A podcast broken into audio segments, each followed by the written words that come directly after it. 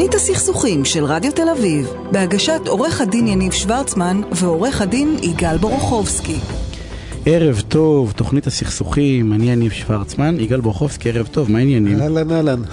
תשמע, אנחנו מתחילים כל uh, תוכנית במשהו קטן וטוב, uh, ומכיוון שאני מאוד מאוד מאוד רוצה uh, להעלות על הקו את מי שאחראית על המשהו קטן וטוב. זה משהו ואנחנו- גדול, משהו גדול וטוב. גדול אה, וטוב, גדול וטוב, למרות כן. שהכל גדול, אז אנחנו לא מצליחים להשיג אותה. אז אנחנו נעשה סוויץ' קטן, בסדר? אנחנו נשאיר את המשהו גדול וטוב, משהו קטן וטוב, מיד אחרי הפינה הראשונה. במעבר טבעי נעבור לכדורגל. לכ- לספורט באופן כללי, אבל גם לכדורגל. אבל רגע, אני רוצה קודם כל להודות ליוני ברב שנמצא על התפעול הטכני, ולטל שפייכלר שאחראית על התפעול ועל ההפקה ועל העריכה, על העורכת ומפיקה. ואני רוצה להגיד אה, ערב טוב לעורך דין טל ספיבק, מתמחה, מומחה בדיני ספורט. מה העניינים טל? מומחה, מומחה. היי, ערב טוב, שלומכם? תשמע, שלום טל. אה, אנחנו נמצאים, אה, אה, דרך אגב, אני לא מעניין אותי אם זה בכל התחומי ספורט, אבל בטוח בכדורגל, אנחנו נמצאים בעונת הקטיף, נכון? מס- מסתיימת עונה, עונת הקטיף. עונת הקטיף. עושים גיוסים? עושים לגמרי, דרך אגב, אתה צוחק, אבל זה לגמרי שם, נכון? כאילו, זה התקופה שבה העונה הגשומה, הייתי אומר. כן. העונה הגשומה. כן. בוא תספר לנו רגע, איך, לא, איך, איך זה עובד. אני, אני אני עבדתי בגיוסים של אה, קיבוץ עינת, הייתי תולש עשבים, זה היה אז, התפקיד אז שלי. אחד לאחד זה ככה. קודמתי, קודמתי לתפקיד תולש עשבים אה, בכיר. אמ, אבל אה, זו תקופה נורא נורא רגישה. אני, אה, אני, אני לא יודע אם אתה, יגאל, אני לא יודע אם אתה יודע או לא, אני מנהל קבוצה של שר בהפועל הרצליה, ו, ורוב ההורים לא, לא, לא יודעים מה המשמעויות של, של שחקן, של כרטיס, של איך זה עובד, של למה הדברים האלה כל כך דרמטיים, כאילו אנחנו צחוק צחוק, אבל למה הדברים האלה בסוף, כאילו באמת משפיעים על ה... אתה יודע משהו, אני לא יודע אם על הקריירה של הילד, אבל בהחלט, איך תיראה השנה הבאה. אה, רגע, אתה שואל רק על ילדים, או שזה ילדים ילדים. ומבוגרים זה אותו דבר? לא, או, הנה, פה... שאלתי את טל, לא אותך. מה, קדימה. אתה- יש מומחה אז כאן. אה, למעשה זה מחולק לכמה כן. קטגוריות, אנחנו מדברים למעשה עד גיל 15, יש לנו קטגוריה של 15 ו-17 ויש לנו 17 וצפונה. אנחנו עכשיו נדבר בעיקר על... עד ה- 15, 15 ו-17 ומעל 17. נכון, למעשה עד גיל 15. והדין שונה ב... והדין שונה לחלוטין. אה. עד גיל 15 המעבר חופשי, כלומר אתה מבצע איזה סוג של פעולה טכנית ואתה עובר ולקבוצה אין say במעבר שלך. בגיל 15-17 אנחנו כבר... זאת אומרת, רגע, רגע, אני עוצר כאן, בדיוק שאלתי את הילד שלי אתמול, סתם ב- אחרי אלף שנה פתאום אמרתי, רגע, למה אתה בהפועל ולא במכבי בכדורסל? אז אם הוא היה אומר, לא, אני רוצה מכבי, הוא היה יכול בסיום השיחה להודיע להפועל טוב ביי, עובר למכבי. אה, אז- הילד בן 12, כן? אז אה, אה, בגיל 12 בהחלט זו הסיטואציה, אוקיי. אבל... אבל ב-15 ויום הוא כבר בסיטואציה אחרת לחלוטין. מה? מה אם אחר? אני בן 15 ויום ואני רוצה לעבור קבוצה, אני צריך לה- אה, להודיע לקבוצה שממנה אני רוצה לעזוב. אני נשאר בה עד בערך למחצית העונה, זה סדר גודל של ינואר, ואני יכול לעבור רק בעונה הבאה. כלומר, אני נמצא בקבוצה שאני הודעתי שאני לא רוצה להיות בה, הקבוצה יודעת את זה, אז אין אני לה- אין יודע לה את זה. אינטרס לפתח אותך? אין לה אה, אינטרס לפתח? ו- וכל האקלים החברתי הוא לא נעים. ואז אתה עובר רק אה, בשנה שלה, שלאחר מכן. וגם זה, גם המעבר הזה, הוא כפוף כבר לכסף, וכסף אה, די גדול. הכסף הזה הוא תלוי ותק שלך בקבוצה. אם אתה אה, היית, אה, גדלת כל השנים אה, בקבוצה הזאת, אתה יכול אה, להגיע למצב שאתה משלם עשרות אלפי שקלים. אם אני רוצה לעבור לקבוצה אחרת, בלי אישור של ה... בעצם גם עם אישור, נכון? יש דבר שנקרא השבחה, תקשיב, תקשיב, זה תחום שאני אני ראיתי אותו, אני לא מבין איך, איך המחוקק נתן לו יד, לדעתי זה בינלאומי, בגלל זה גם לא נותנים לזה אפשרות. אתה לא- אשכרה עבד של קבוצות, כאילו, גם המעבר הזה הוא לא טריוויאלי, אתה צריך להיכנס לאיזשהו סוג של הסג- הסגר, לשלם 380 לא, שקל. עבד, זה מילה קצת חריפה מדי, אבל, אה, קשה, אבל רגע, אה, אה, שוב כדי, כדי להדגיש את הבעייתיות, זה לא רק כסף, אוקיי, עשרות אלפי שקלים או לא, זה גם שיש סיכוי שהילד שאין לו עתיד בקבוצה לא ישחק בשנה הזאת, וגם אז אף אחד לא ייקח אותו בשנה הבאה. אבל יגאל, זה בדיוק העניין. כלומר, הכסף שמשולם, מה שנקרא בעגה המשפטית, הספורטיבית, דמי השבחה, לא, הוא לא תלוי יכולת. הוא אה, למעשה, הוא, הוא נגזרת של, של טבלה, טבלה היא מצורפת לתקנון, בתקנון יש עבור כל שנה סכום כסף. כלומר, גם אם אתה לא שחקן מוכשר במיוחד, עדיין אתה מחויב לשלם את הסכומים האלה. אז כמו שיניב אומר, זה לא תלוי כישרון, אתה יכול להיות שחקן נניח בינוני, נניח ממוצע ומטה, ועדיין אתה תצטרך לשלם עשרות אלפי שקלים. אבל סתם כדי להבין את ההיגיון, אה, אה, להתווכח עם יניב, אה, בגילאים מבוגרים אני מבין, הקבוצה השקיעה ב- בילד, אול- אולי מגיע לה- להשקעה הזאת, אבל בגילאים צעירים ההורים משקיעים ב- ב- ב- בילד, לא? ההורים משלמים, משלמים, כן. למועדון אלפי שקלים כל שנה, כל אז, שנה. אה, אז, אז מה, מה ההשבחה של המועדון כאן? מה... הרעיון, הר- הרעיון מאחורי דמי השבחה זה בדיוק מהסיבה הזאת. ברוב המקרים המועדון אומר, אנחנו משקיעים בילדים יותר ממה שאתם משלמים את מה שנקרא דמי חבר. ישבתי בטבלת אקסל, עשיתי כזה אקסל של זה, לא אתה נראה לי. מופסד או מורווח עד עכשיו? אני? כלפי המועדונים מופסד? בגדול. איך אפשר להיות, מורווח בגיל חמש? עוד לא, עוד לא, באחוזים הבאים אולי. אנחנו נדע אם אתה מורווח או מופסד בעוד כמה שנים, אז כן. נדע. רגע, אז, אז בוא נעשה רגע סדר. עד גיל 15 בעצם כל ילד... הוא מופסד בכל מקרה, מקסימום הילד יהיה מורווח. אבל נכון. יניב, איך רגע, מה, יהיה? מה עם הסוכן של הילד? יגאל, מה, הסוכן של הילד לא... אתה כאילו, אתה מקבל השראה מבוזגלו, אתה לא, אומר... לא מגיע אתה- לקבל איזה אחוזים אם אה, סוגר... כן, נכון, אה, נכון. בעצם עד גיל 15 כל ילד יכול, אה, אם אני זוכר נכון, פעמיים מעבר בשנה, נכון? מעבר חופשי, אין בעיה. לא, לא מיד, אבל באמצע שנה לא, נכון? נכון, נכון, זה כפוף למועדים, בגלל זה עכשיו, אה, בהמשך למה שאמרת, אנחנו עכשיו במועד הזה עד ה-30 במאי למעשה, כל שחקן שהוא מתחת לגיל 15 צריך לתת הודעה, והוא מיד בעונה הבאה הוא כבר עובר לקבוצה החדשה. מי שלא עשה עד 30-15, תקוע עד ינואר. נכון, רצית לעבור נכון. קבוצה, אתה לא נהנה מהמאמן, לא משנה מה, לא אתה תקוע עד ינואר. לגמרי. עכשיו מגיל 15, אפילו לא יודע מי יהיה המאמן שנה הבאה, זה הרי משתנה כל שנה בגילאים האלה. אבל יודעים. לא, לא משנה, בא לך להתפתח, בא לך להתפתח, אם, אם לא, אם טכנית. אתה אומר, אני אלך ואני בקיץ אחפש קבוצה אחרת. תחפש קבוצה עד מחרתיים. אם לא עשית את הפעולה הזאת, או שיש לך הסכמה של המועדון, אז אתה יכול לחפש עד. עד, מח- עד איזה. אבל יניב, לא רק זה, זה לא רק שאתה נותן את ההודעת הסגר, אתה גם צריך תוך 30 יום למצוא קבוצה קולטת. אה, אוקיי. נתתי את ההודעה ולא התקבלתי למכבי, עד- אכלתי אותה פעמיים. נכון, אתה חוזר- אתה חוזר- לקבוצה המעבירה, מה שנקרא. ואז יודעים גם שרצית לעזור. נכון, נכון. גם ספסלים אותך וגם מנתים. אז רגע, ומעל גיל 15 אנחנו ב- באיזה חצי שנה הסגר כזה?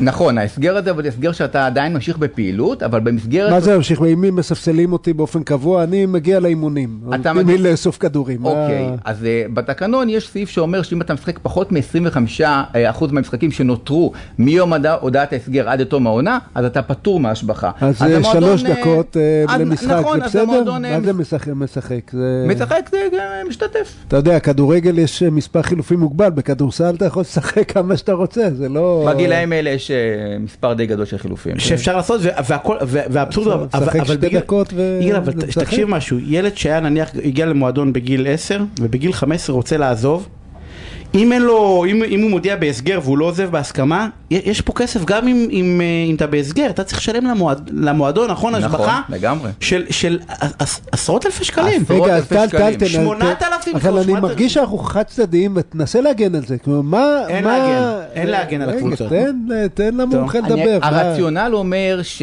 הרציונל אומר שלכל אה, קבוצה שהיא, אה, שהיא משקיעה, היא טוענת שאגב שהיא משקיעה יותר ממה שאתה משקיע, הם אומרים אנחנו צריכים מגרש, נכון? מעטפת. זה נכון? אני- במקרה אני- שהעירייה נותנת, לא? יש על זה מחלוקת, וחוץ מזה גם, אתה יודע, גם בקבוצות יש מנעד רחב, יש קבוצות שיותר, יש קבוצות שפחות. והרציונל שאומר שעל כל שחקן, על כל שחקן ש, אה, שלא מגיע, על כל שחקן, יותר נכון, שמגיע, יש עשרות רבות שלא, שלא מגיעים, ועל כן הם רוצים לפחות מאלה להוציא קצת כסף, אה, להחזיר את ההשקעה למועדון, מה שנקרא. זה הרציונל. טוב, ומעל גיל 17? מעל גיל 17, אתה תקוע בקבוצה. מה זה אומר? אתה תקוע בקבוצה, אתה? לא יכול... לפחות עד לגיל 21.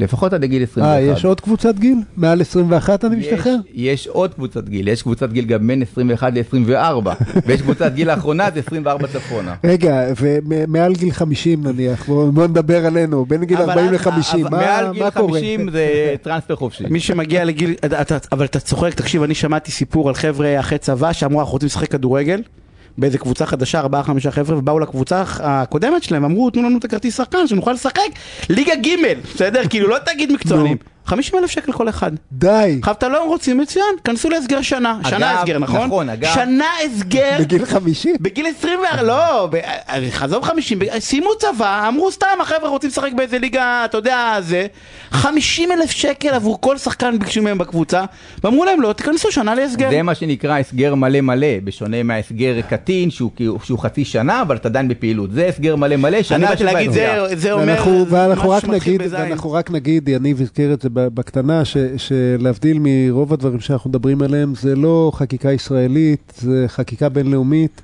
זה כללים אחידים פחות או יותר בכל העולם, וכשטל, אני רואה שטל אה, חושב אחרת, תגיד, תגיד. אה, ברור, ש... ברור, תראה, מה שקורה בסוף, אנחנו, היותר נכון, ההתאחדות לכדורגל, תק- תקנון ההתאחדות, ברור, כן. היא מחויבת להכיל על עצמה את תקנוני פיפא ווופא, כן. אבל שם זה קצת אחרת, שם זה לפי קטגוריות, יש רמות של קבוצה, ו... וה... והסכום נקבע לפי זה. אצלנו זה קצת יותר, יותר קשוח. טוב, אצלנו. כל הקבוצות ברמה. באותה רמה. גבוהה. אנחנו צריכים לסיים, אני רק אגיד לך משפט אחד, הנושא הזה, בצחוק צחוק, גורם עוגמת נפש לא, הוא לילדים לא עובד ולהורים. הוא גם סכסוכים תקשיב. שהם מעל ומעבר להיבט הכספי, כי כי זה אנשים הקריירה נכנסים של ילד לאמוציות, כן. והעתיד של הילד, אתה גומר לי את ואתה- הילד, ואתה ואתה... מגיל... זה מאוד מ- אמוציונלי לגמרי. כן, אתה נכון. מ- מגיל קטן, אתה קם עם הילד חמש בבוקר, ופתאום, הופ, דווקא כשהצליח, הוא נתקע בגיל נתקע. 15, כי קבוצה אחרת רוצה ואתה אותה. בטוח לא? שהקבוצה מחרבת לו את הקריירה, ואתה כולך עשן ולא שילם על זה בלילה. כן. בגלל אז- זה אני, ואני באמת חושב שלפני גיל 15, לכל הפחות שההורים יתייעצו עם בעל. מקצוע, כן, שיתווה את הדרך. שעה, ייעוץ... אה, לגמרי. אפילו או חצי שעה. עורך דין, אה, אפילו. חצי שעה, אתה רואה? לא צריך. לגמרי. עורך דין אה, טל ספיבק, תודה רבה על הפינה הסופר תודה רבה מעניינת. לך. תודה רבה חברים. ואנחנו, אה, יגאל, אה, הבטחתי לך משהו, נכון? קדימה. אה. בפינתנו משהו אה, גדול וטוב, אני רוצה להגיד ערב טוב לדוקטור הילה אורן, מנכ"לית קרן תל אביב יפו. היי הילה, אהלן, מה מה שלומכם? מה העניינים? האמת, אה, ערב עם ירח מהמם. ערב עם ירח מהמם, אבל, אבל תקשיבי, קיבלתי משהו, והאמת שהייתי מופתע שזה קיים בכלל, ויגאל אומר לי, מה זאת אומרת, כבר שנים הם אה, אלופים. אה, מה מה זה אגרות, אה, אגרות? רגע, רגע, תסביר. מי כן. זאת, עם מי אנחנו מדברים, על מה אנחנו מראיינים. למה שאני אסביר? הילה תסבירי. מי. את- מי אתם? מה אתם עושים? מי אני את? תל אביבית raised, אה, מנהלת את קרן תל אביב, ועושים משהו בשותפות כמובן עם SF5, עם אה, מחלקת, עם מינהל שירותים חברתיים בעירייה, תהליך מרתק על well-being לקשישים, על, על, אני אוהבת לקרוא לזה זקנה מיטבית. יש כאלה ששמים את הדגש על הבדידות, ואני דווקא אוהבת להסתכל על הצד החיובי של המילה, על הזקנה המיטבית, איך דווקא מאפשרים להם אה, להתרחק מהבדידות ולהיות אה, הרבה יותר חברותיים ולהעביר את הימים שלהם בנעימים, באמצעות כלי פיננסי, לא להאמין. כלי פיננסי יכול לעזור היום, נקרא אגרות חוב. אה, היום יש משקיעי אימפקט שמשקיעים את הכסף שלהם ורואים תשואה רק אם המדד ה-UCLI של הזקנה המיטבית מראה שבעצם החיים של אותו קשיש או קשישה השתפרו. כן, אה, הילה, רגע, תסבירי את זה רגע לאנשים, סליחה בדיוק, בואי מפגרים נסביר את זה במילים פשוטות. אתם- גייסתם 2-3 מיליון שקל ממשקיעים שרוצים שההשקעה שלהם גם אה, תועיל, ומה עשיתם עם הכסף? את הכסף השקענו בתוכנית של, אה, של פיילוט של 200 קשישים, וה-260 האלה מקבלים ליווי אה, גם שנכנס אליהם מתנדב, גם שיש להם תוכנית פעילות, גם שנכנס להם תוכנית טכנולוגית עם יוניפר, עם מסך עם פעילויות, בקיצור, סיבוב שלם, מה שנקרא, של פעילויות ותכנים שמלווים אותם, וגם בודקים איתם כל כמה חודשים האם אה, מצבם משתפר. זאת אומרת, התנפלתם על 200 קשישים תל אביבים וניסיתם. לשפר להם את החיים. ואז היה מישהו אובייקטיבי, רגע, רגע, בכסף? הנה, אני מנסה. להסביר. אה, אה, אז היה מישהו שבודק אם באמת המצב שלהם משתפר לדעתם, לא לדעתכם, נכון? מישהו אובייקטיבי. חד משמעי. ועיריית תל אביב או הקרן אמרה, אם המצב שלהם משתפר, אני משלמת למשקיעים את הכסף בתוספת תשואה, נכון? הם הרוויחו על זה, לא? אה, בין. אה, שלושה לחמישה אחוז, זה- לא רע בכלל. לגמרי, אני אסביר גם למה, כי ההערכה שלנו שאם לא נשקיע את זה, העלות של טיפול בכל אה, קשיש או קשישה כזה היא הרבה יותר, ולכן עדיף להשקיע בתוכנית הספציפית הזאת שגם משפרת את איכות חייהם, אבל גם בלונג רן מורידה את ההשקעה הפיננסית בכל אחד. זאת אומרת, אז כאילו, יניב, תבין, זה רעיון גאוני. אני לא מבין. הנה, אני מסביר לך במילים פשוטות. למה שעיריית תל אביב את ה-5% שהם משלמים למשקיעים לא ישלמו ישר לקשישים? אבל עיריית תל אביב, אה, קודם כל הולכת כאן על בטוח, או עיריית תל אביב אומרת, אה, אה, קשיש בודד, חוץ מזה זה לא נעים לקשיש, זה גם לא נעים לעירייה, כי היא משקיעה בו הרבה כסף. אבל אני לא רוצה סתם להשקיע בתוכנית, אני רוצה להשקיע רק בתוכנית שמצליחה. אם התוכנית הצליחה, מוכנה להשקיע בדיעבד. המשקיע אה, שקנה את האג"ח אומר, אוקיי, אני לוקח את הסיכון עליי, התוכנית נראית לי, אני שם את הכסף, אבל העירייה, אם התוכנית תצליח, את תשלמי לי לא רק את הכסף ששמתי, תשלמי לי עם ריבית. שני הצדדים בווין ווין, המשקיע גם עשה כסף, גם השקיע במשהו טוב, העירייה גם הועילה לתושבים וגם אה, אה, אה, אה, חסכה לעצמה כסף, היא גם שילמה וגם חסכה לעצמה כסף. כי הפער יותר קטן על מדהים, התוכנית. פשוט מדהים, זה אין, זה גאוני העניין הזה. וחייבים להגיד עוד פעם, תמיד צריך אנשי מקצוע, עם כל הכבוד לנו, לא עשינו את זה לבד, עשינו את זה קודם כל עם שירותים חברתיים שמלווים את הקשישים הם אנשי המקצוע בזה, ושתיים עם SFI, זה הגוף הישראלי הפיננסי שמתמחה באגרות חוב בכל מיני תחומים. בתחום הילה, אני, הזה. אני ככה, אני, מדבר, יותר ממך רק בגלל ששומעים אותך ממש ממש רע ואני רוצה שהנושא אוי. יעבור, אבל, אבל...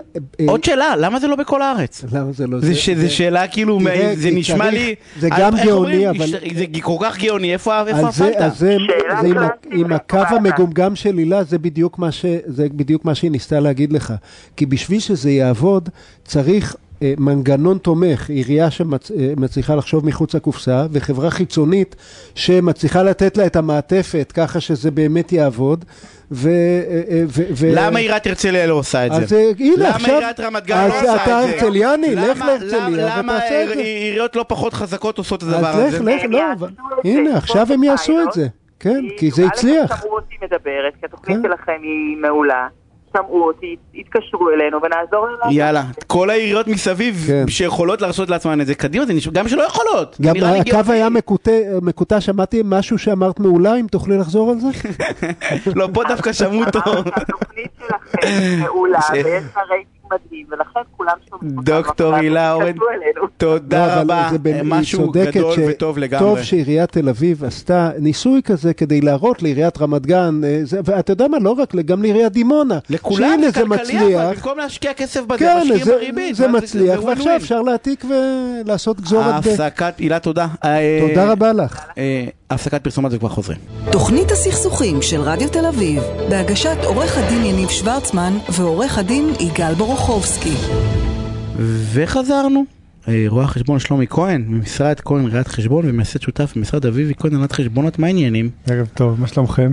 רואה. חשבון כהן, נעים להכיר ותודה שבאת. תשמע, כן, יש לי, אנחנו לא מכירים הרבה. יש לי שאלה שלך מתחברת אה, לעסק של ים משבוע שעבר על ה... הים זה הבן שלי והעסק היה מכירת קצף ב- ביום העצמאות. כן, כן, זה... ש- שמדבר על, וזה מתחבר לי לשיחה שהייתה לי אה, אה, עם מיכל, שהיא רצה לקנות ממישהו משהו שקשור לקונדטורה וזה, והוא אמר, אני מוכר את זה ב-150 כי הח- החומרי גלם עולים לי... הוא תירץ לה. הוא תירץ לה. או שהוא אמר לה את האמת. רגע, אבל הוא קונה את זה בחו"ל. ואז כאילו תמחר את ה... כולל מיסי יבוא? לא, הוא, הוא, הוא כאילו תמחר את ה... כאילו את התירוץ במרכאות כפולות, שבארץ החומר גלם כאילו נורא יקר, אבל בחו"ל הוא, הוא לא נורא יקר. זהו, צריך להביא אותו. בקיצור, איך, איך אני יודע.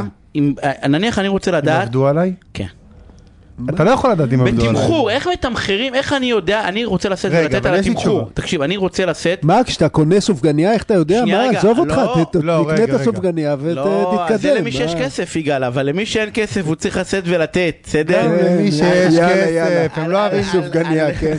כל- שאין כסף שלא יקנה סופגניה.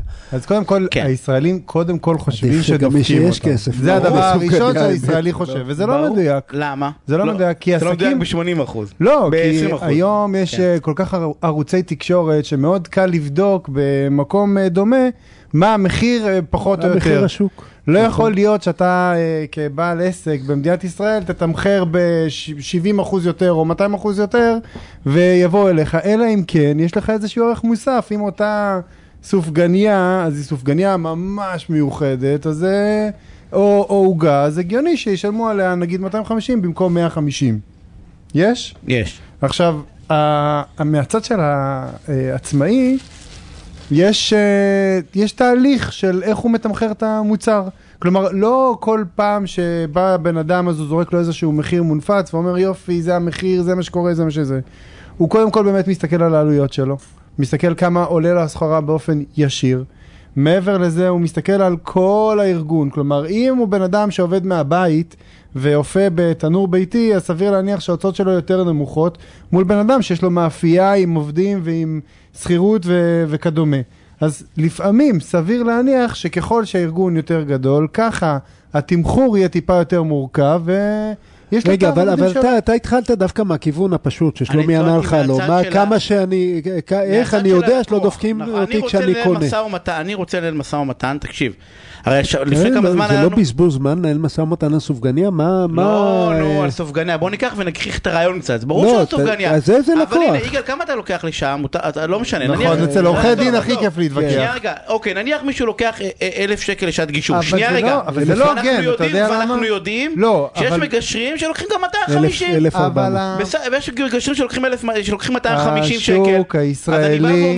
בנוי אבל מה זה מראש בצורה כזאת שהנ- שהעסקים יודעים שינסו להוריד אותם. אבל מה זה קשור למה שאתה שואל? אבל אה, הנה, העסקים יודעים שינסו להוריד אותם, אז מראש הם נכון, עושים מחיר... מראש, נכון, הם מראש שמים מחיר טיפה יותר גבוה כן. ממה אז אתה. מצדיק את הטענה שלי שצריכים להתווכח על סופגנה שעולה שני שקלים. לא, אבל לא תמיד, לא, אבל יש מוצר שאתה קונה אותו בחנות ואין לך מה להתווכח עליו. רגע, אה, אתה קונה סופגניה בשני שקלים ועוד מתווכח? זה לא, איפה- איפה מוכרים סופגניות בשני שקלים? ב-18 שקל כן. באיזושהי חנות. אני, אני רגע רוצה להגיד אה, שני דברים. קודם כל, הצרכן הפשוט, כל השאלה של איך בנוי התמחור ואיך עובדים עליי או לא, היא שאלה ישראלית טיפוסית ומיותרת יגאל, לגמרי. אתה לא הולך רואה את רגע, הזמן של רגע, הקניקות, אתה בא ואומר- רגע, יניב. אתה לא בא ואומר כמה הוא רגע, עושה פה, הוא עושה פה. מיליונים. תן להשלים את המשפט, אבל אה, הצרכן הפשוט, יניב ענה לך, צריך להשוות, אה, אה, שלומי ענה לך, צריך להשוות מה החלופה שלו, אם יש ליד או באיזשהו נכון, מחיר חלופות. סביר, זה הכל. מה הוא לא עכשיו תמיד נכון. ייכנס זה לא לחישובים? תמיד נכון, כי בשביל- של בשביל מה יגאל- מגיע או לא מה לא מגיע. בשביל יגאל הוא יצטרך לשלם מחיר X פלוס ביחס לעורך דין אחר בשוק. לא, רגע, יש איזשהו ערך מוסף. לא, ל- בס- בסדר, מה החלופה, נניח שאנחנו משווים אחד לאחד, אז לחלופת הסופגניה זה יותר קל לי, אבל, אה, אבל, אה, וגם בשביל בעל העסק, עזוב אה, צרכן פשוט, כן? בעל עסק שקונה דברים, בעל הסופגניות שקונה את הסופגניות לפני שהוא מוכר לך, גם בשבילו השאלה אם מי שמכר לו מרוויח 700 אחוז או מפסיד 70 אחוז, היא שאלה הרבה פחות חשובה מהשאלה אם יש לו חלופה עדיפה. זה מה שהוא בודק, הוא לא עכשיו מתחיל לתמחר. כן, אבל... ולכן הח... החלק המעניין באמת, זה השאלה כשאתה מתמחר, כשאתה בעל עסק, איך אתה מתמחר? זה מה שצריך לשאול. דרך אגב, שלומי לא הסכים איתך, הוא בא להגיד משהו. נכון, יש.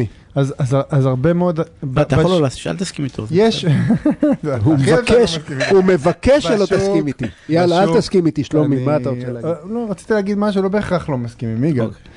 אה, אני מסייג. אבל אה, יש, יש סוג של שוק. לדוגמה, באמריקה, אם אתה תלך לקנות משהו, בחיים לא יתווכחו איתך על מחיר, כי יודעים שזה המחיר, אתה לא רוצה, תצא מהחנות, לגמרי. ותלך לחנות אחרת. בישראל זה בנוי אחרת לגמרי. בישראל כל השוק בנוי בצורה כזאת, שכשאתה בא לבעל מקצוע חופשי, או שבא אליך אה, בן אדם הביתה, לאו דווקא במוצר מדף שאתה רואה באינטרנט או בחנות.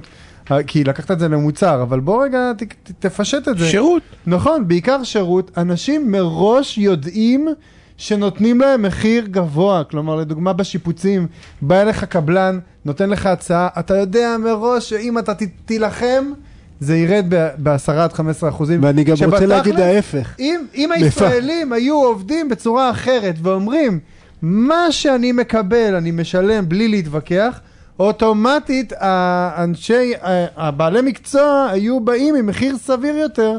כאילו זה, זה אני, ביצה אני, ותרנגולת. אני, אני רק, אה, מה ששלומי אומר זה נכון, אני גם רוצה להציג אה, שיטה ישראלית הפוכה ומאוד מאוד מקובלת, עם קבלן לדוגמה, אה, אנשים מציגים מחיר נמוך ואיכשהו תוך כדי התהליך זה מתפתח למחיר גבוה. אני אתן דוגמה מאתמול, בסדר? התוספות זה נקרא. אה, לא, איזה תוספות. מה זה אני- מאתמול? מה היה הנה, אתמול? הנה, קודם כל אני- תספר. אתמול היה ארבעה ג'וקים מתים במטבח. עכשיו, אני, שיש לי איזה נפש רגישה לבעלי חיים, ובפעם הקודמת ניסיתי להשהות את הריסוס, ועד שהגעתי לריסוס היה שואה עולמית של ג'וקים.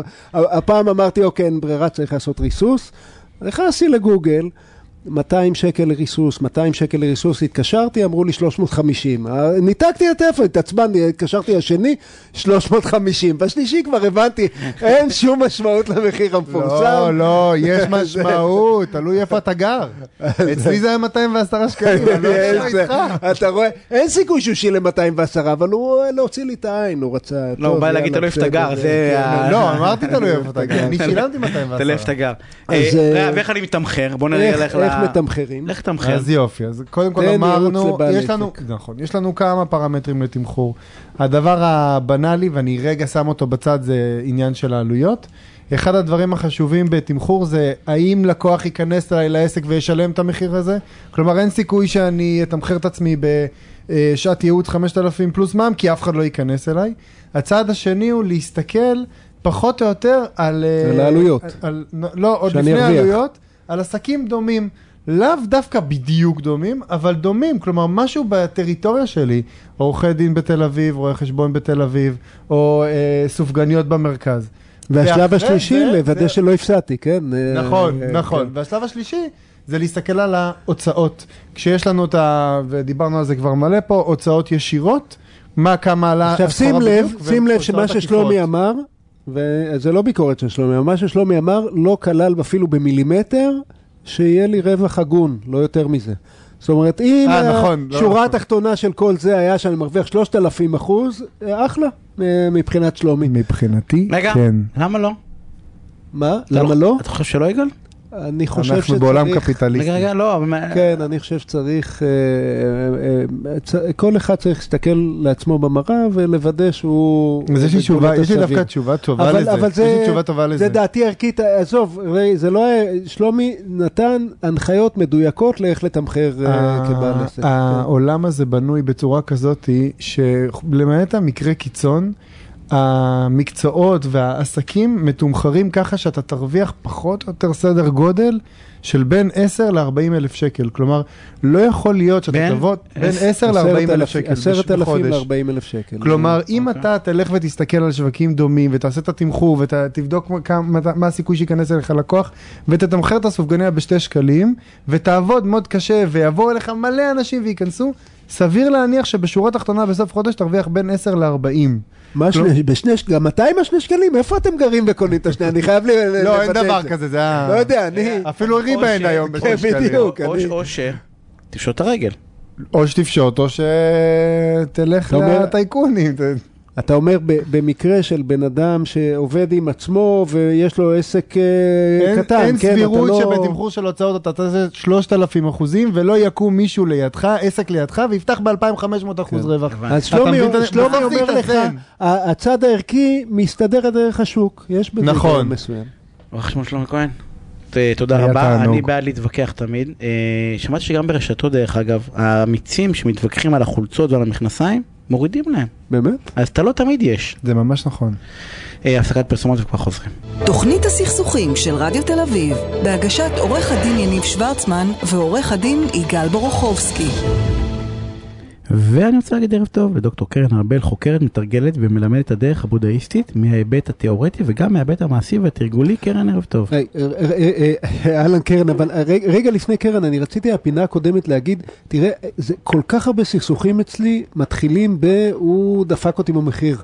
הוא... אה, אה, אה, ברור. הוא, הוא, הוא, מה, הוא מרוויח עליי 3,000 אחוז. אנשים כל כך הרבה עסוקים, בדיוק במה שאתה גררת את שלום להיות עסוק, בכמה השני מרוויח, במקום בלהיות עסוקים ולדאוג לאינטרסים שלהם. אני חושב שזה מעבר טוב ל... ל- לקרן, במה אנחנו צריכים להיות עסוקים ב, אה, לפי, לפי התפיסה הבודהיסטית, נכון? זה, לגמרי. קרן, מה, מה אנחנו צריכים להיות עסוקים כשאנחנו מגיעים לסכסוך? אני חושבת שהכי רצוי להיות אה, עסוקים זה ברגע אחד לעצור לפני שהם ממשיכים את ההסלמה של, ה, של הסכסוך, לא? אני... אבל אני- יש- יש לי סכסוך עם יניב על זה, יניב רוצה- חושב שלא, אני חושב, לא? מה? יניב. למה, אני אומר בוא נריב. כן, בדיוק. אתה לוקח לי את כל הכיף מהחיים. את כל הכיף מהחיים, תראה לאיזה מילים קיצוניות אתה מגיע. אתה, יש לך כל כך הרבה כיפים אחרים בחיים. אתה באמת נהנה מלריב? את האמת. אם אני. מקשיב לקרן, כן, תקשיב, אני, למה- למה ביקשתי מקרן לבוא? למה? כי את- את- ה- ה- כי אתה ניסית להסביר לי, כי אישה חכמה. זה ברור, אתה ניסית להסביר לי לפני שבועיים, היית הרי, שתקת עשרה ימים, זה נכון. וניסית להסביר לי משהו על הנשימות ועל הריכוז ועל ה...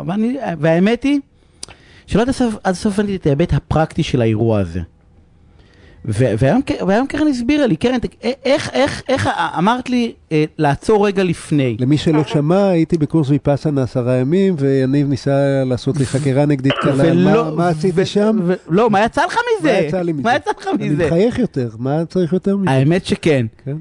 איך- איך- איך זה עובד, קרן? אה, אה, מה שאנחנו דיברנו, וזה מה שאתה מזכיר, זה באמת אה, היכולת שלנו ברגע של אה, סכסוך זה בעצם התגובתיות המיידית שלנו למשהו שמעצבן אותנו, כן? לא משנה כרגע מה, או משהו שמכעיס, או איזשהו רגע שמתעורר. והיכולת, אה, אני חושבת שמה שהלמידה הזאת לעצור רגע בתוך אה, התנועה המיידית שקופצת להגיד משהו, ושנייה להפנות את המבט פנימה, קודם כל לראות מה מתרחש בתוכי. ולקחת איזושהי נשימה, אגב נשימה עמוקה, ורגע להיות בגוף, יכול להעביר בכמה רגעים, שנייה, לאן אני רוצה לקחת את, ה- את, ה- את הדיאלוג הזה? אה, וזה כמובן, השאלה הזאת, אה, אם אה, בא לי לריב או לא בא לי לריב, לעשות, כן, את התנועה הזאת שעוצרת רגע, ומביאה נוכחות לתוך, ה, לתוך המצב, צריכה להיות לנו איזושהי התכוונות לזה, ואיזשהו רצון לא להסלים, מתוך ידיעה שזה משהו שהוא... שהוא לא מיטיב איתנו, לא מיטיב עם הצד השני, שזה מסלים ומסלים ומסלים ומסלים, בסוף גם אני סובלת וגם הצד השני סובל. אז אני חושבת אבל- מה אבל- להיות- מה זה להיות כן, בתוך אבל הגוף? לפעמים, לפעמים, אה, אפילו המילים החכמות שאמרת כרגע, רק מעצבנות מישהו עצבני. זאת אומרת, אה, אומרים לו, רגע, תסתכל רגע מה קורה בתוכך, הוא אומר, מה קורה בתוכי? לא קורה לא, כלום, לא, ההוא אבל מעצבן לא אותי. זה ש- מה שקורה. כן, הוא אבל- מעצבן אותי, ומה שצריך לקרות זה שהוא יפסיק לעצבן אותי, ככה אני אפסיק להתעצבן. מה אבל בתוכי? בתוכי לא קורה כלום. השני. אבל מה שאמרתי עכשיו זה לא שאני אגיד לצד השני לעצור, אלא זה שהאם אני רוצה לעצור בתוכי, מתוך ידיעה שאם אני רגע אעצור, ושנייה אביא איכות אחרת לתוך, לתוך השיחה הזאת שמתרחשת, אז אולי משהו אחר יקרה ש, שיהיה גם טוב לי. גם יהיה טוב לצד השני וגם יהיה טוב לי, זה לא אמירה החוצה שאתה תעצור, זה אז באמת אם נורא מישהו. אבל אם מישהו אומר אבל, לך, אבל יגאל, רגע, שנייה רגע, אבל, זה, דבר סופר חשוב, אני רק, אתה תכף צריך להסביר לי מה זה להיות כן. בתוך, הגוף, מה המונח היה כאילו, להיות בתוך הגוף, משהו כזה?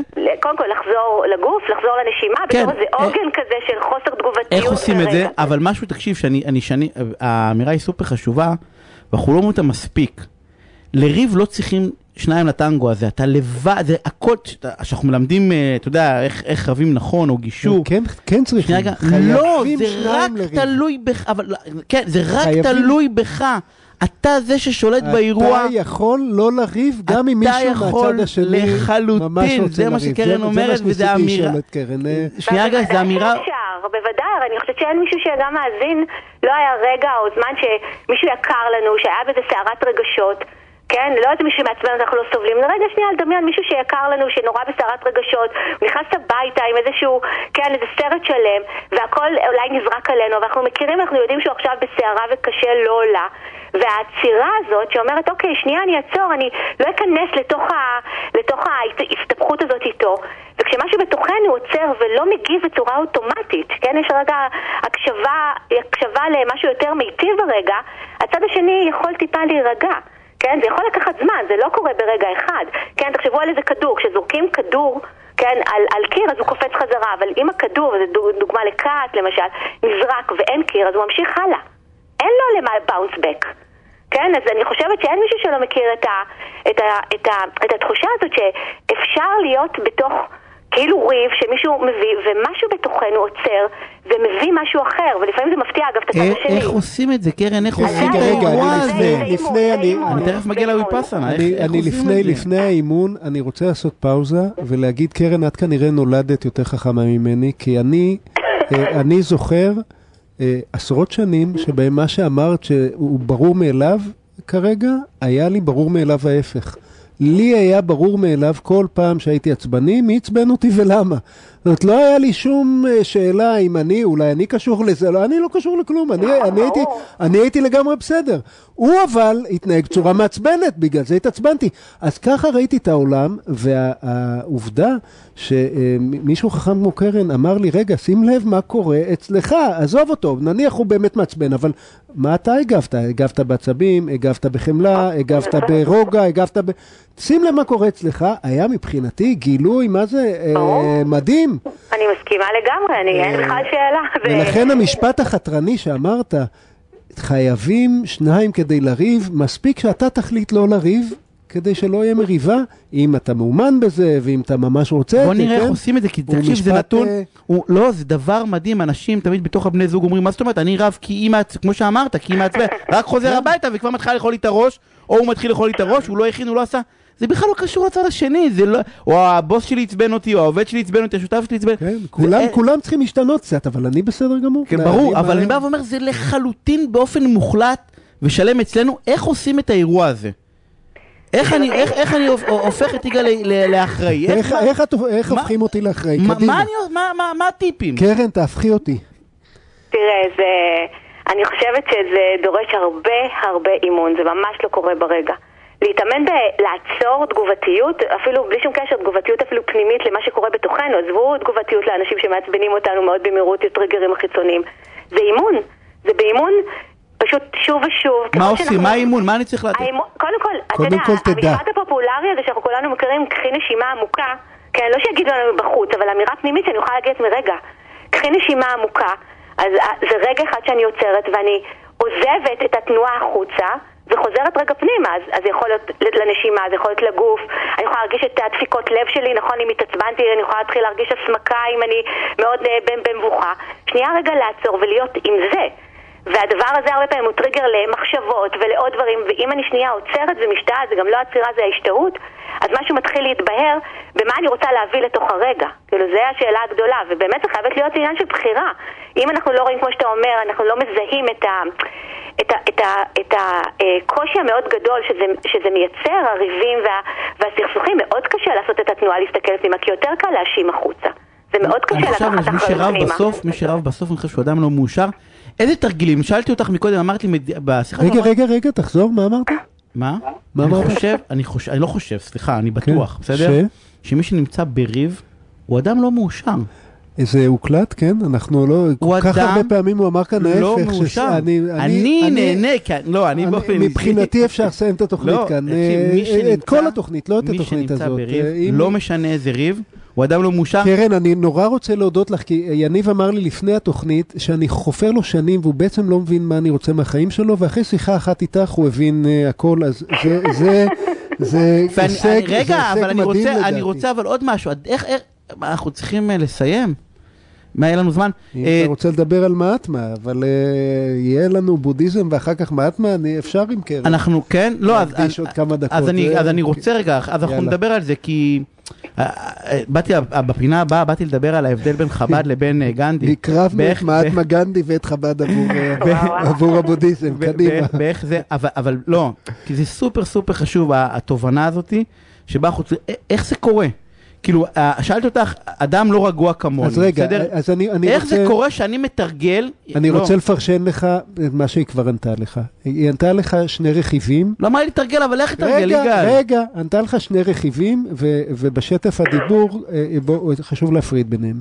הדבר הראשון זה להיות מודע, להבין אה, בהיגיון, אבל גם להיות מודע, שלפחות חלק מהבעיה זה אתה. עזוב כל הבעיה, כן? חלק זה התגובה האוטומטית שלך, ולהיות לא, מודע... אני לה- חושב, אני חושב שזה הכל, אתה יודע למה, יגאל? אני אני- גם חושב זה הכל, שזה זה לא חלק, זה הכל, כי גם אם לא טוב לי איתך, אז אני אעזוב. אני- זה אני- בסוף אצלי. אני גם, אני גם חושב שזה הכל, אבל בהתחלה קשה להבין את זה. אז, אז לפחות חלק, ת, אתה יודע מה, אם מישהו חושב שזה חלק, הוא אחראי, או חלק התגובה שלו, אז שייקח אה, בעלות על החלק הזה, ולהיות מודע במה קורה לו בחלק הזה. הנשימה מתקצרת, הדופק שלו, זה, מתפשטות תחושות לא נעימות בגוף, הוא מסמיק, הוא מאדים, אה, מה קורה לו פיזית, מה קורה לו, מה הוא מרגיש, מה... קודם כל להיות מודע. ואחר כך קרן אמרה, אוקיי, אתה מודע, מצוין, אתה כבר מבין שזה גם חלק מהבעיה, נהדר, נעשה עם זה משהו, מה אפשר לעשות עם זה? אז אה, אה, התשובות הן כאילו מאכזבות בפשטותם. כי הם, אה, אה, מה שאפשר לעשות עם זה, זה אה, קצת להירגע באמצעים פשוטים. לנשום, ל...